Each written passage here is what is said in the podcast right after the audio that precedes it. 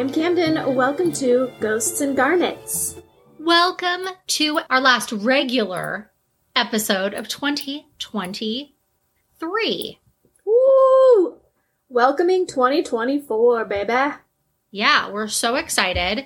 I do have to tell you something that I did today that was so ridiculous and I just it made me feel so old and like a dummy. But I was studying this morning. It was like 11:27 in the morning and I get a text message from Erin, who if you guys don't know, she's our our other best friend. And she's like, "I'm running late. I'm so sorry." And I sat there staring at my phone thinking, what the fuck is she talking about? And then I realized we had lunch plans at 11:30 so you that we had made 2 days ago. So you are the one running late in all So- actuality. I texted her back and I said, "Oh fuck, I I totally forgot. I'm so sorry." And she calls me and she's laughing and she's like, "Oh good because I haven't even left my office yet. I was just getting ready to go." And I'm like, "Where were you going to drive to?" Cuz we hadn't even decided where we were. I love my friends.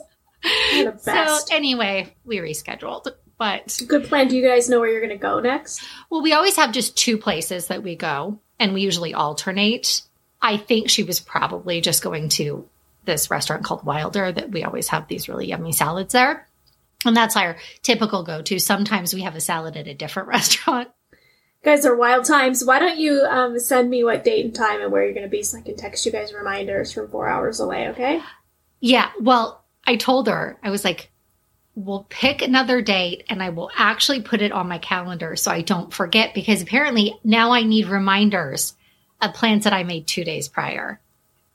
Yeah, well, we're getting fucking ancient, so. Oh, I know. I'm glad that she was also a dingbatty today. Well, we're all about the same age, so it's, it's settling in. She's older than us She by is older than us. four-ish months. Three months. She's ancient. Did you put up your Christmas shit yet? Oh, yeah. Me too. My front yard is a fairyland Christmas wonder situation. That's how the inside of my house is. It's my favorite. My Hall- my Halloween, my Christmas village is getting out of What kind of what village are like the little guys? The little Like the, the- little things, the little statues? the houses. Oh yeah, Christmas yeah. village we have that. houses. Yeah. Well, many. I have most of my grandmother's Christmas decorations I took after she died.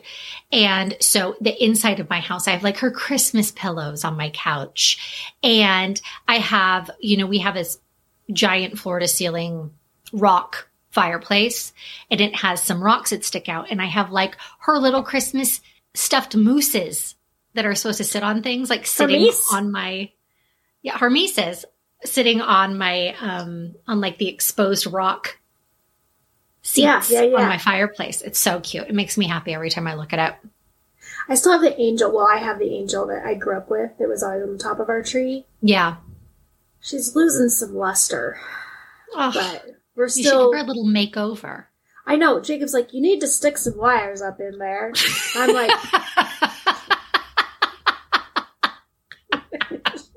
I love him. I'm like, oh, you mean from my huge wire supply? Like, Magical, that man. You need to stick some wires up there. I know, right? Way with the words.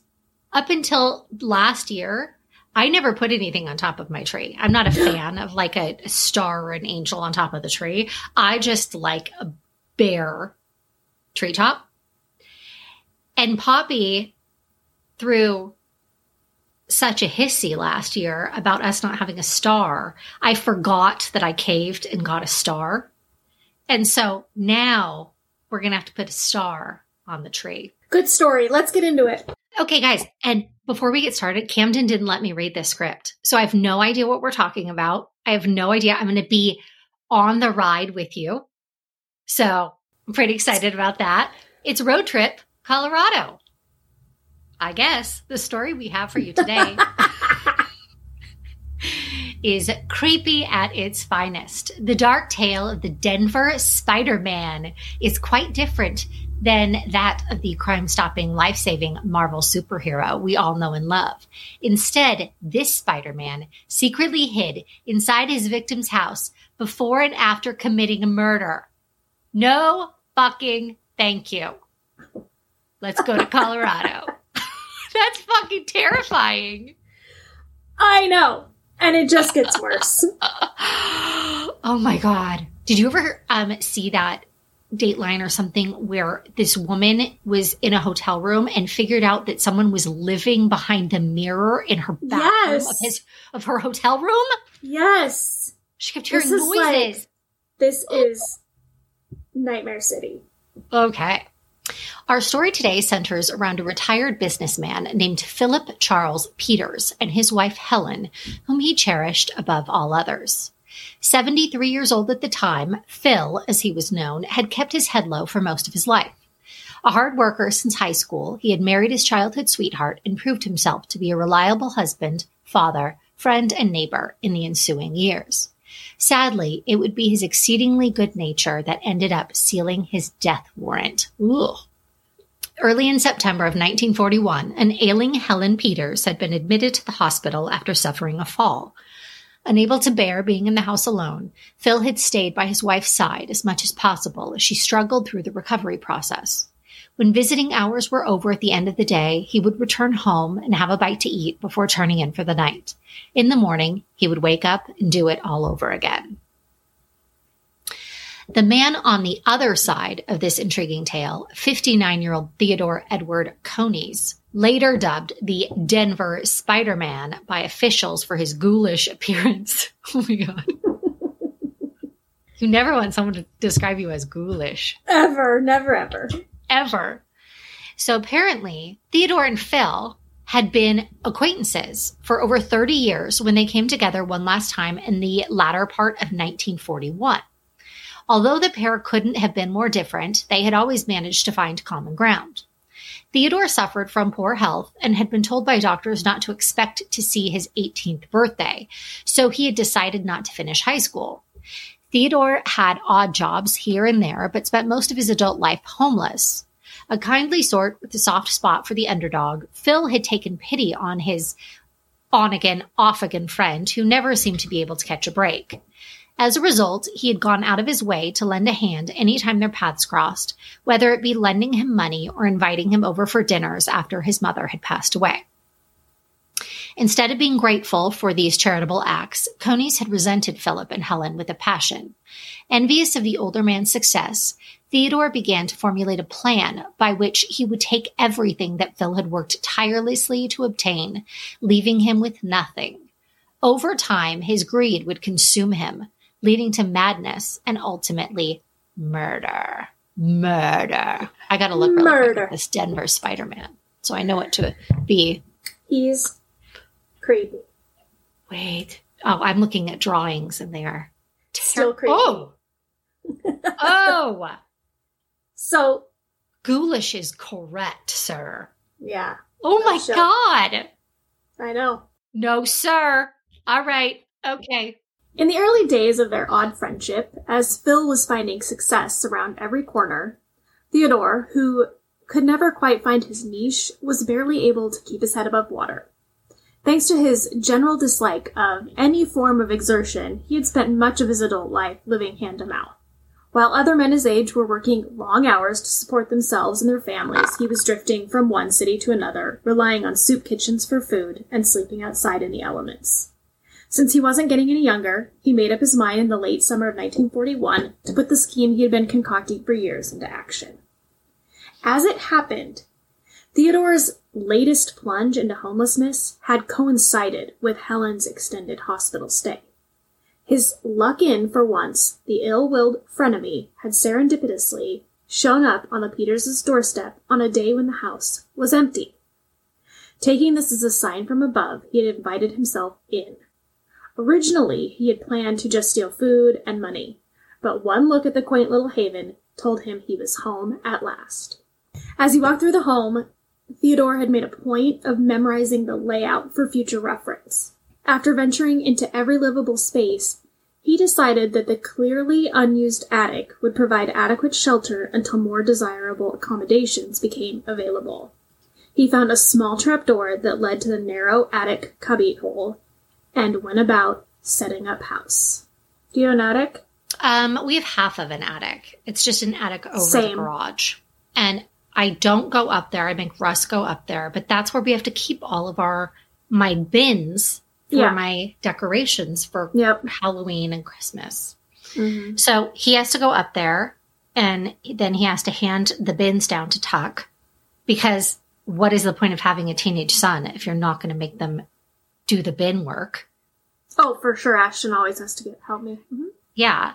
Um, and then I go out and I do all of the, the fun things. The decorating. Yeah. Correct. Yeah.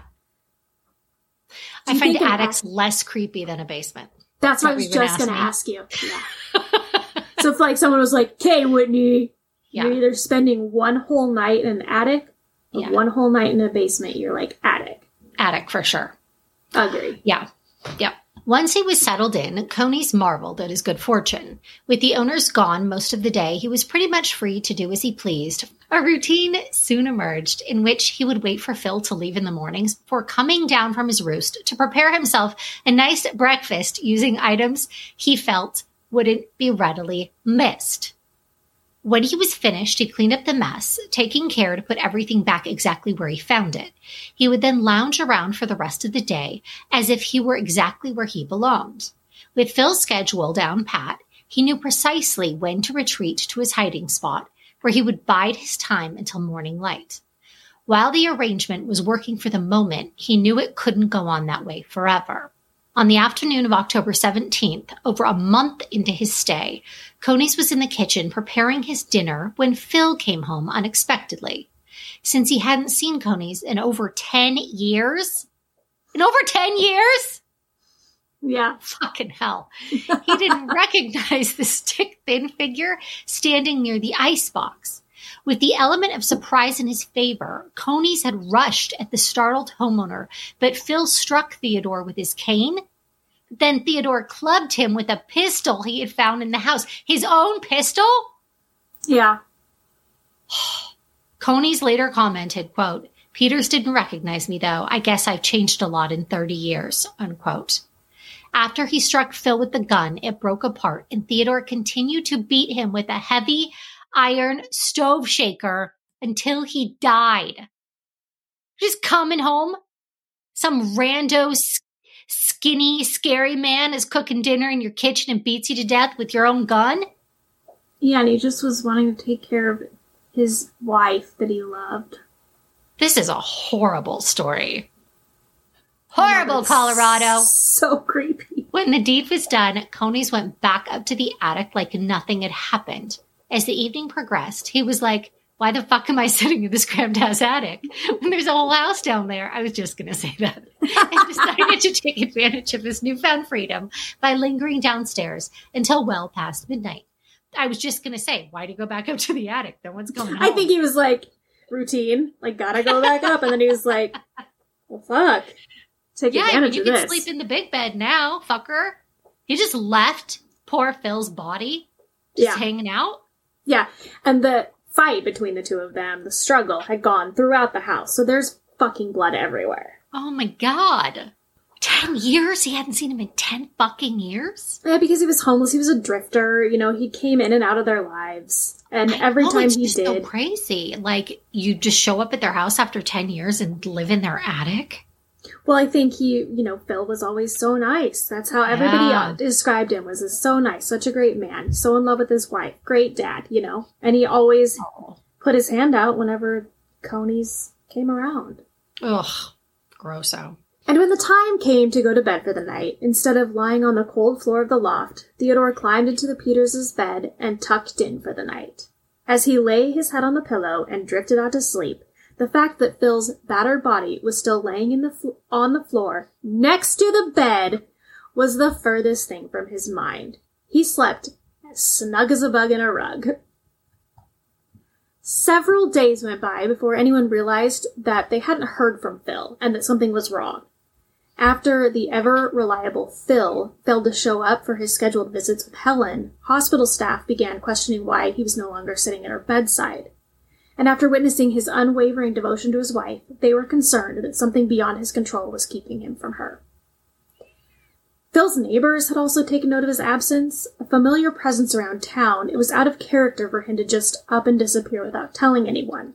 A handful of his closest friends were so worried about him that they showed up at his house to check on him. After receiving no answer to their persistent knocking, the group had entered the home. Though they repeatedly called out Phil's name, they received no response, and what they would find behind the unlocked door was far worse than any of them had imagined. They later recalled that the silence in the house had been, had been deafening as they made their way inside. As their eyes fell upon the blood-stained floors and furnishings, they held handkerchiefs over their noses in an attempt to mask the smell of death that permeated the house. When they reached the downstairs bedroom, they found the decomposing body of Philip Peters lying face down in a pool of congealed blood. After staggering out the door, they made a beeline for the nearest telephone. So this guy didn't even like move the body to the garage? Mm-mm. So he was psychotic. So he's a psychotic person.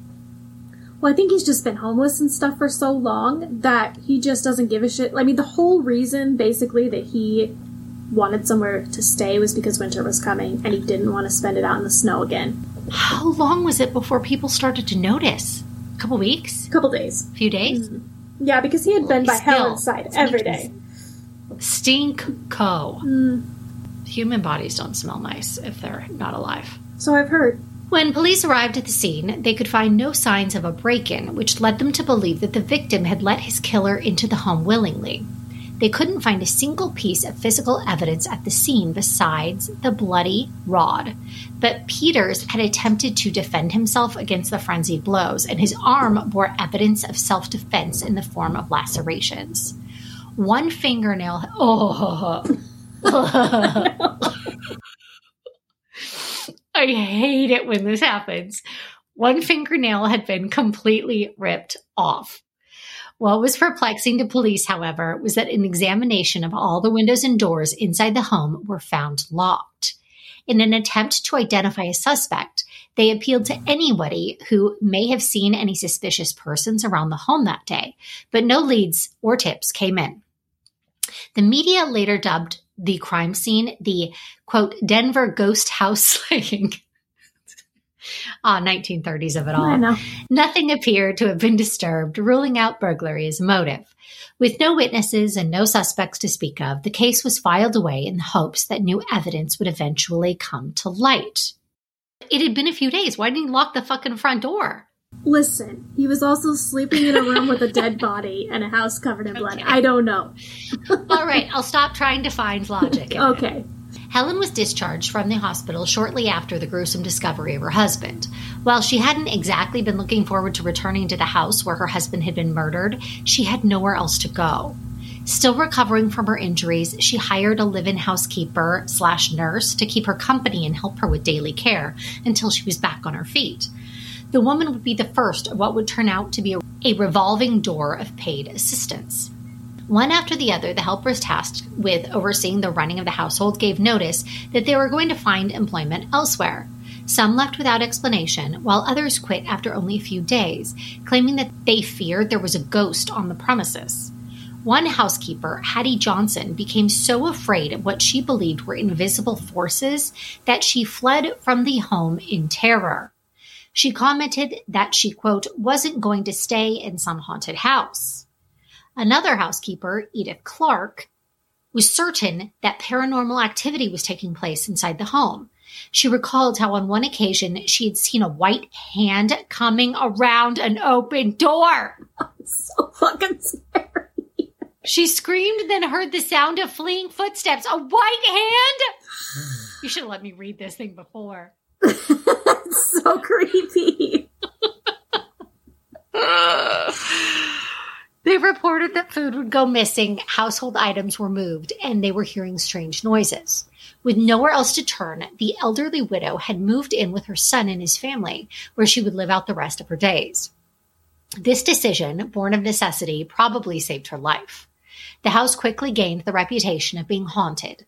After all, it was the scene of a brutal, unsolved murder, and neighbors became too afraid to even walk past the home. Helen hadn't known it, and neither had the succession of nurses, but Theodore Coneys was the ghost that had been haunting the residence. In an attempt to have the house all to himself, he had made his presence known in roundabout ways in the hopes of scaring away the women he viewed as interlopers. With them gone and Helen out of the picture, he once again had the house to himself. Even so, he was about to learn that all good things must come to an end. I understand thinking that a house might be haunted because of like noises and things moved. But ghosts, I don't think eat food. You know? I wouldn't be like, ghost, if some food was missing. I would think, who the fuck is in my house eating my food? Because ghosts don't have tummies or butts. well, I mean, I guess I would say, how do you know? For one, you don't How do even I barely know? Believe in do. ghosts. That's not true. I'm an agnostic ghost person. They're spectral beings. They're floaty. If they tried to eat something, it would just fall right to the floor. Okay. Well, either way, I think when you're dealing with a situation that is scaring the shit out of your butt, I just Yeah. feel like sometimes logic sort of like leaves the room. You know? Like, I'm scared. Yeah. What's going on? This place is haunted. That white hand, No, On the I know. I would die. I would die dead. I would be deceased. I think that my heart would just stop in my chest. I would just stop and I would drop fucking dead. I think that we might have nightmares about it tonight. Yes. It's a real possibility. Merry Christmas. The house laid vacant, but the strange activities and strong smells continued to be reported by concerned neighbors.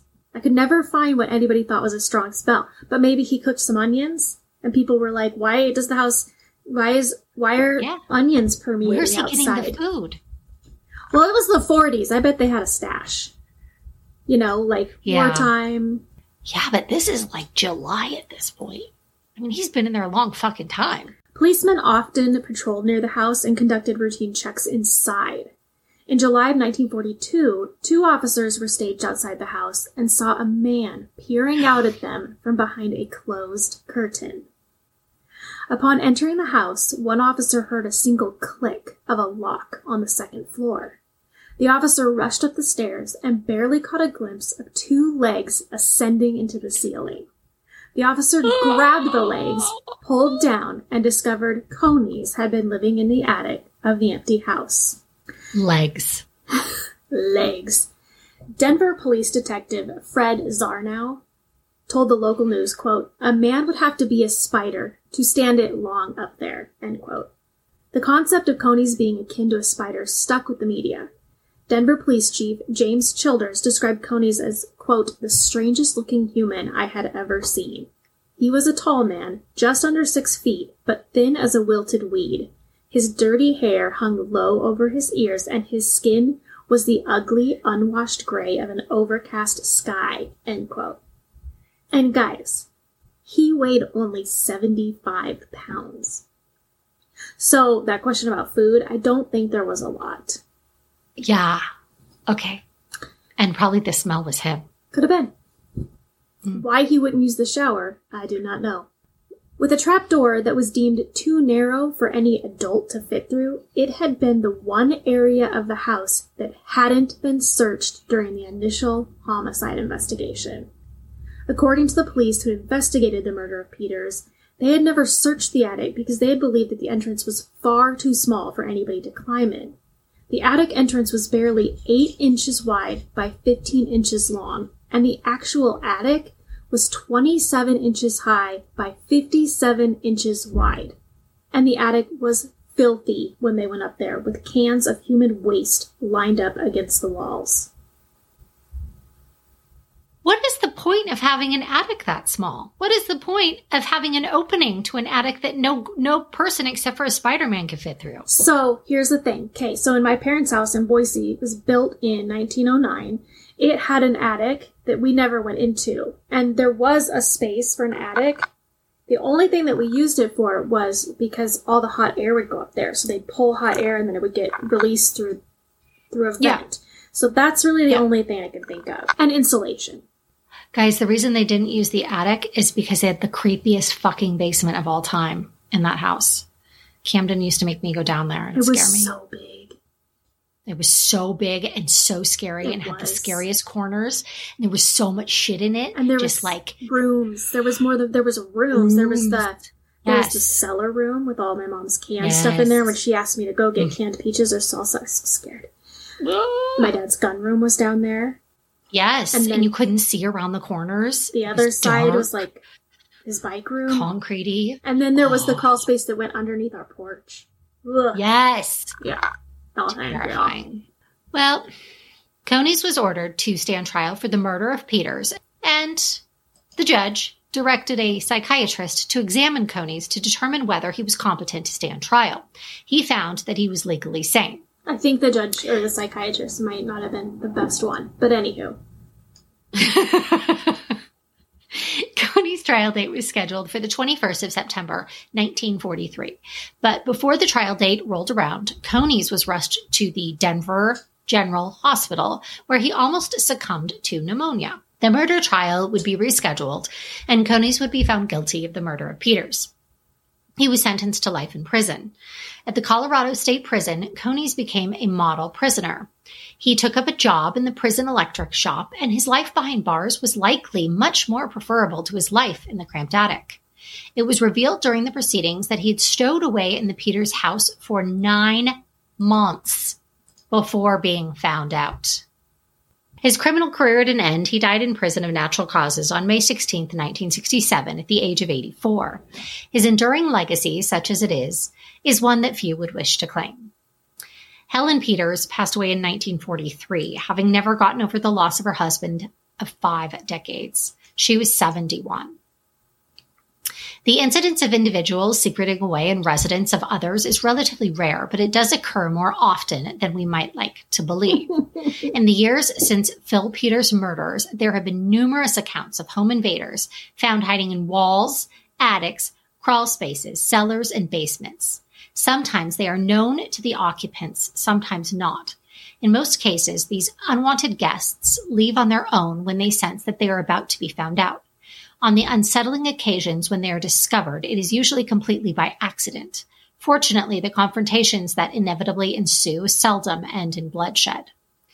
Philip Peters, who was by all accounts a prince among men, died never realizing that Coneys had been living under his roof for several weeks prior to their fateful encounter.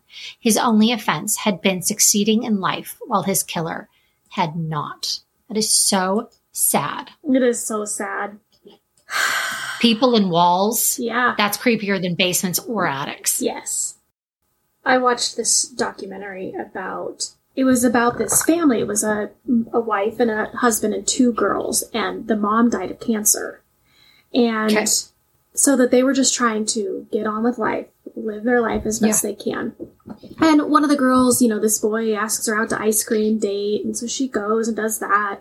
Her and her sister like would do like sort of like little I don't think they used a Ouija board. They may have actually maybe like a homemade one that they were trying to like talk to their mom just because they missed her, so they were like just trying to like because they were hearing these weird noises in the house and Yeah, all yeah. this weird stuff, so they were like, you know, trying to communicate with their their dad worked nights. I watched this. Yeah. Well, anyway, long story short, it's the fucking kid who took the girl out to ice cream. He's living in their Yeah. fucking walls.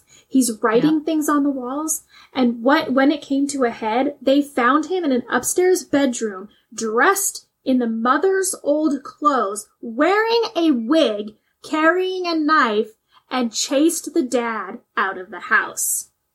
They did arrest him. So fucking scary.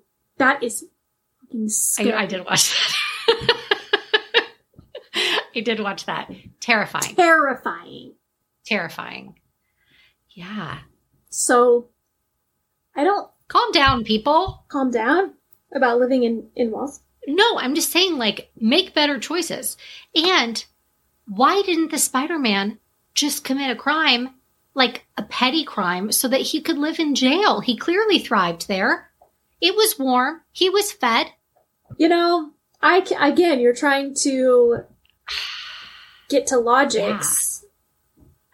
And I think that I would, if I was cold and I was homeless, I think I would be like, I'm just going to pretend rob a store, not at gunpoint, but maybe just like try to stick some chips under my sweater so that I get arrested. you're not going to And just be like, though. throw the book, throw the book at me, judge. I'm just going to go back out and do it again if you don't. He's gonna be, that's like the guy who hated his wife so much that he went and committed a crime and he goes to court and he says to the judge, I committed a crime because I want to be in prison because I don't want to live with my wife. And he sentenced him to house arrest with his wife. This is the most hilarious judge. Amazing! I Amazing. know. What else is amazing? Amazing. Guys, is the Oh Colorado that Whitney told me about. So, I did? yeah. Don't remember? Cool. All right. All right. No. So um, the article is from 9news.com in Aurora. Well, this happened in Aurora, Aurora, Colorado.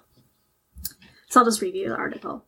Sitting behind bars is Aurora's animal shelter's biggest criminal. Well, their largest criminal at least. Fred, the 400 pound pig, is enjoying some peace, quiet, and lots of treats at the shelter after being captured. Augusta Allen, field supervisor of housing and community services at the shelter, said this pig was put in the pen after a crime spree around town. I do remember. Sunday, the 24th of September, we got a call that he was tearing up somebody's lawn early in the morning, and we went out, and we couldn't find him then, Allen said. For days, this sassy swine was spotted around Aurora, with calls coming in from folks, folks spotting Fred around the around traffic and tearing up landscaping. It didn't take long for his list of crimes to rise. Property damage, being too cute, and maybe waking some people up, Allen said, laughing. He would probably be a pretty horrible alarm clock to wake up to and look out your window and there's this giant pig eating your lawn. He seemed to be having a good time until Fred's ca- captors finally caught his trail. And we finally got him at Chambers and Alameda streets, Uh-huh. which is that big intersection right by the municipal center, hanging out in there, Allen said. It was big enough of a parking lot that we could work with it. Got him loaded up and got him over here. It was funny. After so long on the lamb, Allen says this 400 pound hog didn't go down easy. He got a little dramatic. Didn't want his holiday to end so early, she said. Now Fred's turning tail on the life of crime. I hope he's on the straight and narrow path and will be straightened up. A reformed pig. Yes, Allen said. In the week since they've housed this portly pig, no one has come forward to the Aurora Animal Shelter to claim Fred. Based on how friendly and gentle Fred is, Allen said she believes he was a pet that got loose or was set free. You can get a pretty significant ticket for having him in the city, so I think they just didn't want to track him down and find him, she said. Now Fred's only crime is stealing the hearts of everyone at the shelter. Staff are working to send this much loved swine to a new home. We will miss him greatly, Allen said. He is such a sweet boy. And I tell you, when I take my breaks and just need to get out of the building for a minute, I come back and give him scratchies and little treats. I almost feel bad for the farmer that gets him because he's going to expect those things now, I think. It'll be great. But, she said, they're hopeful they'll find Fred a spot that feels like hog heaven. Aw, Fred. Fred, you 400 pound little stinker. miss a 400 pound pig. I don't, like I said, I don't think they're missing it. I think that, no, I mean the cops. How did they not find the 400 pound pig for three days? well, I think they're probably like, how do we catch this? uh, Camden's face is like, uh, uh. um, not really sure how to catch a 400 pound pig, especially because my, like, this pig is obviously adorable and friendly and adorable. Yeah. And they aren't gonna, like, Right. tase him. They're gonna tase No. Fred. So, like, how do you catch a 400 pound pig? I think you'd have to, um, like, dart him, like, sedate him to knock him out. I mean, yeah, but it, maybe that's how they eventually did it. Like, maybe they, like, took three days for that to, like, get into their brains. yeah. Who have knows? to Liger Town pig. They could have called up Liger Town and been like, dude, what did you guys do? I literally just said that. You did? I said you have to Liger Town a pig. Apparently, I'm just like thinking of all my hilarious things I'm gonna say, and I'm not even listening to you. I'll work on that in in the new year. I'll I'll work on that.